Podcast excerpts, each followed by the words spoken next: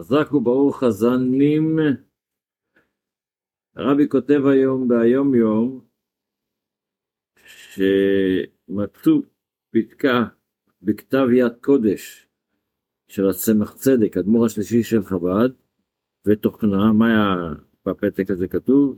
שהצמח צדק החליט ללמוד בכל יום שש שעות בלילה בעמידה. לא רק לשבת ללמוד, אלא בעמידה. ותודה לאל שקיים את ההחלטה הזו, אלא אנחנו, כל אחד מחליט, אבל כולכם צריך להחליט בשביל לעמוד בהחלטות. כאילו מה, בעמידה זה יותר קשה? בטח, תעמוד שש שעות נראה אותך. והוא הצליח לעבור על כל הש"ס, בבלי וירושלמי, ואת ארבעת חלקי השולחן ערוך בעיון. אה, האמת היא שמספרים שהרבי במקור כותב שהצמח צדק עצמו אמר פעם על... הוא אמר שיהודי צריך להיות בקיא בש"ס כמו שהרמב"ם. אז שאל אותו, הדוד שלו שאל אותו, מה, מה, מה הכוונה שלך? אז הוא אמר, צריך להיות בקיא בש"ס כמו הרמב"ם. אומר, ואתה בקיא בש"ס? כן, אני בקיא בכמה מסכתות. והתחיל להגיד לו כל המסכתות הקטנות, יש מושג כזה, יש מסכתות, יש מסכתות מקובלות. בבא קמא, במציאה, ברכות, ויש מסכתות קטנות, מסכת כלים, מסכת אה, אה, מגילת, אה, יש הרבה מסכתות קטנות כאלה, מסכת מזוזה, יש מסכת, מישהו שמע פעם מסכת מזוזה? יש מסכת מזוזה. יש מסכת כלים. ספרות קטנות, את זה אני בקיא, תן לי בקיא, זה, זה לא בעיה, זה שלוש ארבע דפים, זה לא... אבל האמת היא שהוא היה בקיא, איך זה מה שהרבי כותב, שהיה בקיא במשך הזמן הזה שהוא התאמץ ללמוד במאמץ, אתה לומד במאמץ יותר, אז אתה זוכר אותם יותר. אז מתוך המאמץ הזה שם בעמידה ישב ועמד עמד ולמד, לא ישב ולמד, אלא עמד ולמד, אז הוא התחיל, הגיע לכל הדרגות שהוא הגיע אליהן. בספר המצוות עדיין לומדים את המצוות שקשורות להלכות אישות, זאת אומרת קשר בין בעל לאישה או בין uh, גבר ואישה. לומדים היום את המצווה הק"ה,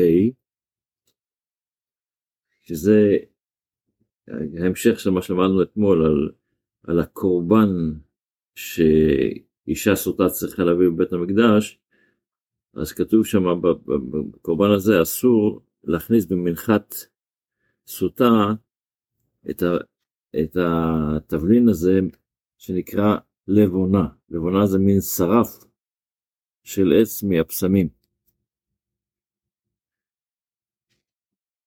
כתוב לא, לא ייתן עליו לבונה, והמדרש אומר, בפרשת נשוא, מדרש ספרה, ספרי בפרשת נשוא אומר, שאם, ש, שאסור לתת לא שמן ולא לבונה במנחה הזו, ומי שנותן עובר, ב, עובר בלאו.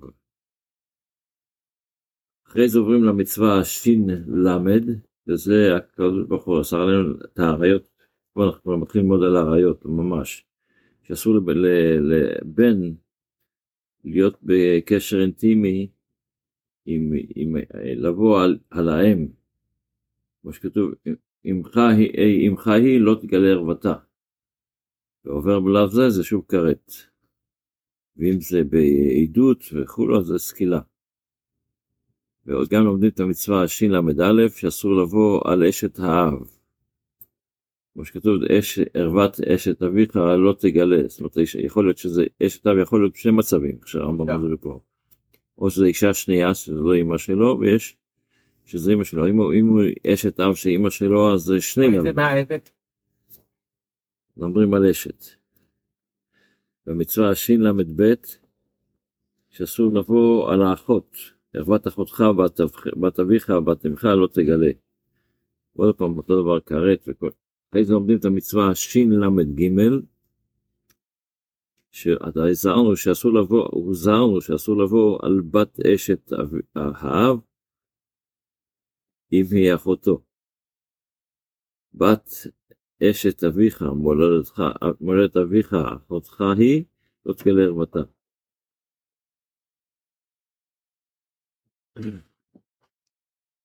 וכאן יש עוד כמה פרטים על הדבר הזה, וזה מה שלומדים היום, וגם לומדים את המצווה של"ד, יעשו מלבוא על בת הבן. זאת אומרת, הנכדה שלך. זה המצוות שלומדים היום בספר המצוות. בתפילה אנחנו באי רצון עדיין. אי רצון השני שהסברנו שזו התפילה שאתמול קראנו מתוך הגמרא, את התפילה של רב יהודה הנשיא במסכת ברכות מופיע ב... את, את כל הפרטים של העניין. אז אחרי שלמדנו את האי רצון והסברנו שזה אחד השינויים בין האי רצון הקודם לאי רצון הזה זה שהאי רצון הקודם זה בלשון רבים אז פה בעל הסידור סידר את זה שזה שתצילני זה לשון יחיד לא לשון רבים לא בקודם שתרגילנו שתדביקנו לשון רבים ופה זה לשון יחיד למרות שאצל בגמרא זה מופיע אה, שתצילנו גם בזה, אבל בעל הסידור סידר פה אחרת שזה יהיה לשון יחיד, כי זה תפילה, להגיד לנו, ללמד אותנו שיש תפילות שאנחנו מתפללים, לפעמים בתפילה עצמה אנחנו צריכים לדעת שמותר לנו להוסיף תפילות אישיות. בנוסף לתפילות שאנחנו מתפללים בשביל כל עם ישראל, יש גם תפילות אישיות שאתה